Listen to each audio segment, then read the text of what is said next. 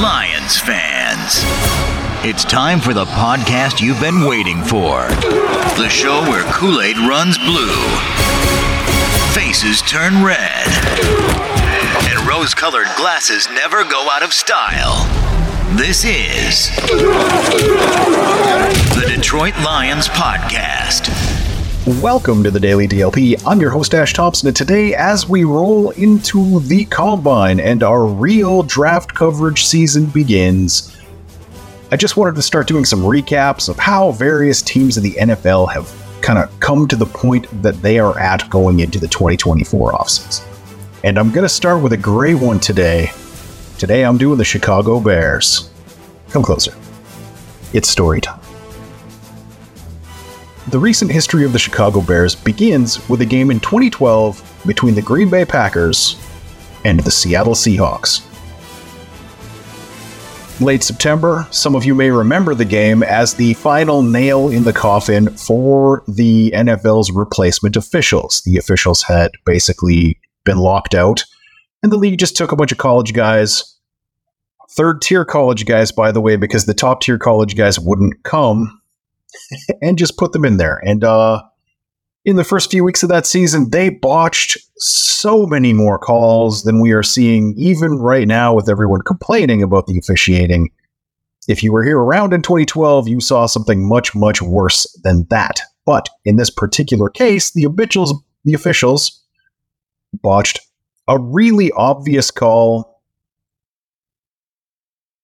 on a touchdown to Golden Tate that basically just handed the Seattle Seahawks an unearned last second victory over the Green Bay Packers. Now, what does a game in September between the Packers and the Seahawks have to do with the 2024 Chicago Bears, you might ask? Well, I'm glad you asked because, as I said, it's story time. You see, the 2012 season was the end of the sustained era of success that was Lovie Smith's tenure in Chicago. Because at the end of that year, the Seahawks, by virtue of their unearned win over those Packers, had an 11 and 5 record and a wildcard berth. The Chicago Bears were on the outside looking in at 10 and 6 with the tiebreaker over the Seahawks. The Monday after the season ended, Lovie Smith was fired. A 10 and 6 coach who had taken the team to the Super Bowl during his run was fired. Bears all time passing leader Jay Cutler actually cut short a media appearance as the news broke while he was on air. And he called it on air right before he left it a really sad day in Halas Hall. Uh, Hall of Famer Devin Hester said he wasn't sure if he ever wanted to play football again when he heard the news. That was the end of Brian Urlacher's career. I, I don't. I don't think anyone really fully understood how sad it was going to be at that point, but nobody was happy about this firing. Smith was 81 and 63 as the Bears coach, 3 and 3 in the playoffs, with, like I said, a Super Bowl appearance. In the 11 seasons since that firing, who would you guess has more winning seasons, the Chicago Bears or the much maligned Detroit Lions? Well, despite all of the media coverage that goes Chicago's way every single offseason, the Lions win that by a wide margin, despite having lived through the Matt Patricia era during that period. The Lions have had five winning seasons since 2012, the Bears have had one. Oh, that, that's not a mistake. I didn't just make an error. The Bears organization, since the firing of Lovie Smith, has been so broken. They've managed nine or more wins one single time in the last 11 seasons of football.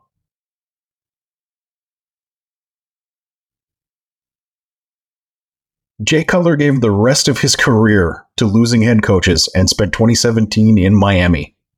He retired in 2018 without winning more than six games in a season without Smith. In 2012, why were the Bears so gung ho to fire Smith? Well, they had a new GM in Phil Emery, and he wanted to bring in his own guy. And that guy was none other than Mark Trestman. Now, not many head coaches make the jump from the CFL to the NFL, and Mark Trestman showed us why. The entire roster was shuffled around Cutler, and the new build was terrible, to say the least. In 2015, Emery was fired, and uh, Coach John Fox was brought in after a run of playoff appearances as Denver's head coach.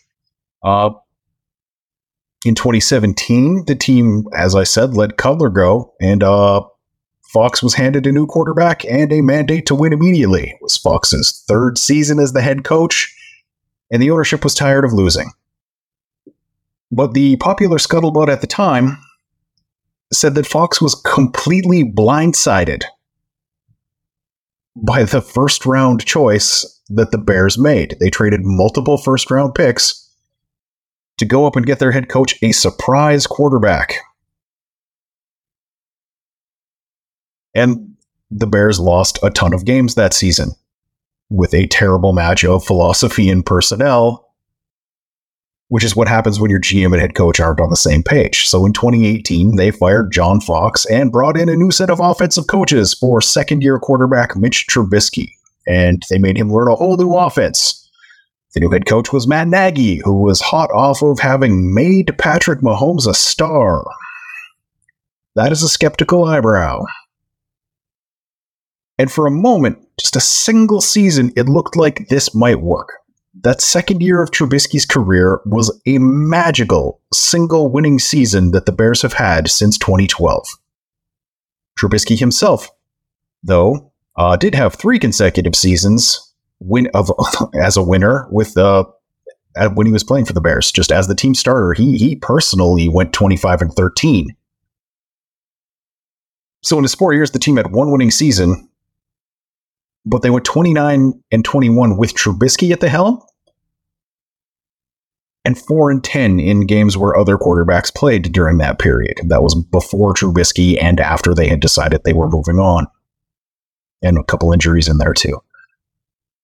But the brain trust of Ryan Pace and Matt Nagy knew that their lack of overall winning was wearing thin with ownership, and in the most transparent case of maybe we can save our jobs if we can blame the mess we've made this year on our rookie quarterback, the Bears moved on from Trubisky and they drafted Justin Fields.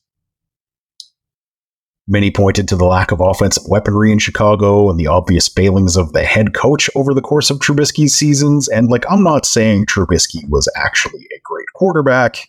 He had issues throwing to a whole half of the field. I'm just saying that when other quarterbacks were given the same opportunity Trubisky was given, they were terrible and lost games. Mitch Trubisky was just below average as a starting quarterback. One year later, both that head coach and GM were fired. The team took on new head coach Matt Eberflus and gave him a quarterback he hadn't chosen. New GM Ryan Poles also hadn't chosen Fields, and in what was rapidly becoming Chicago Bears tradition, he built over the next couple years neither a functional offensive line, nor a quality receiver group, nor a reasonably decent running back stable.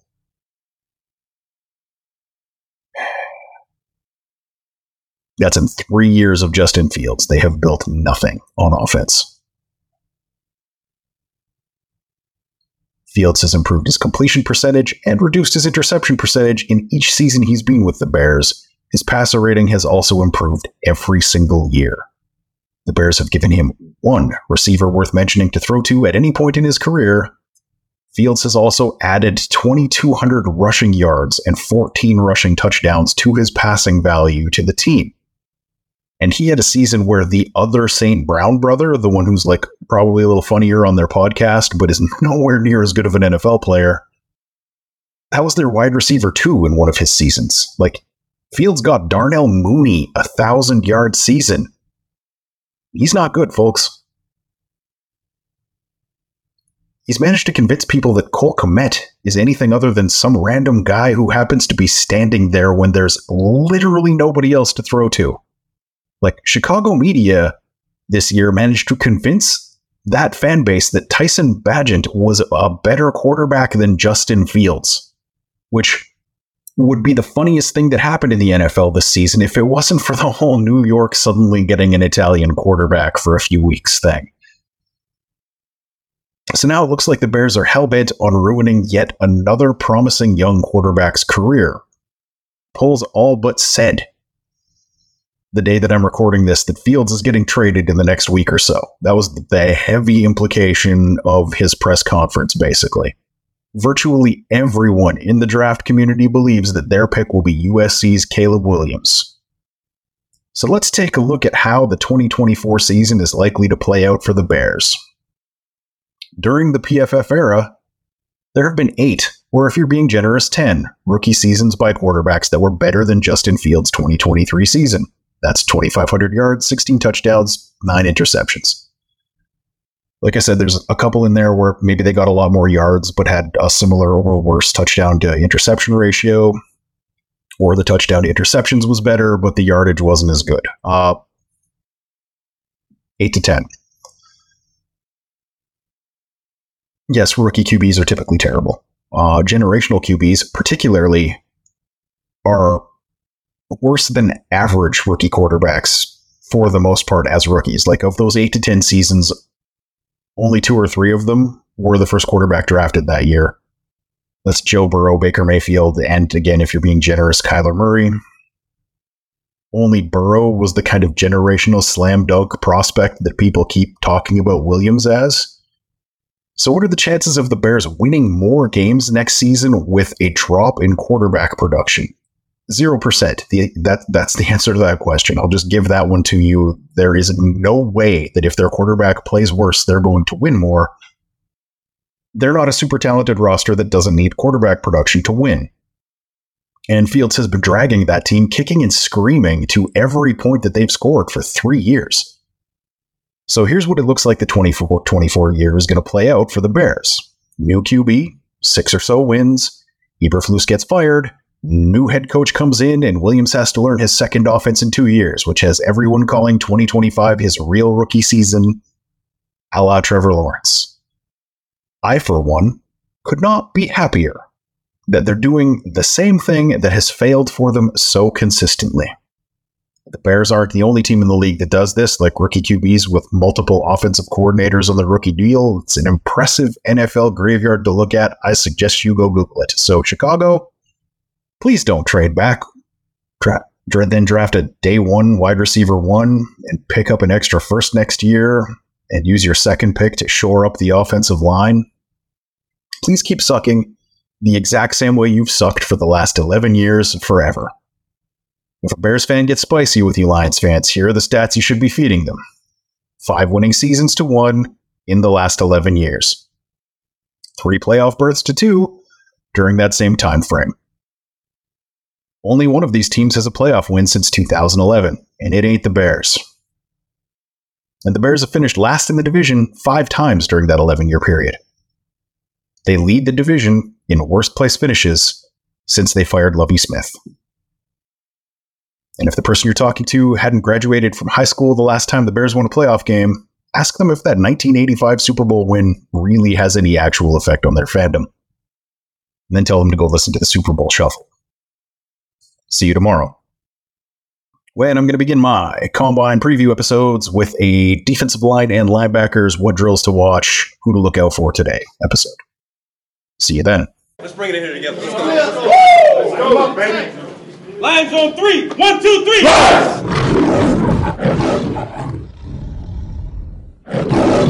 You've had enough of that shit.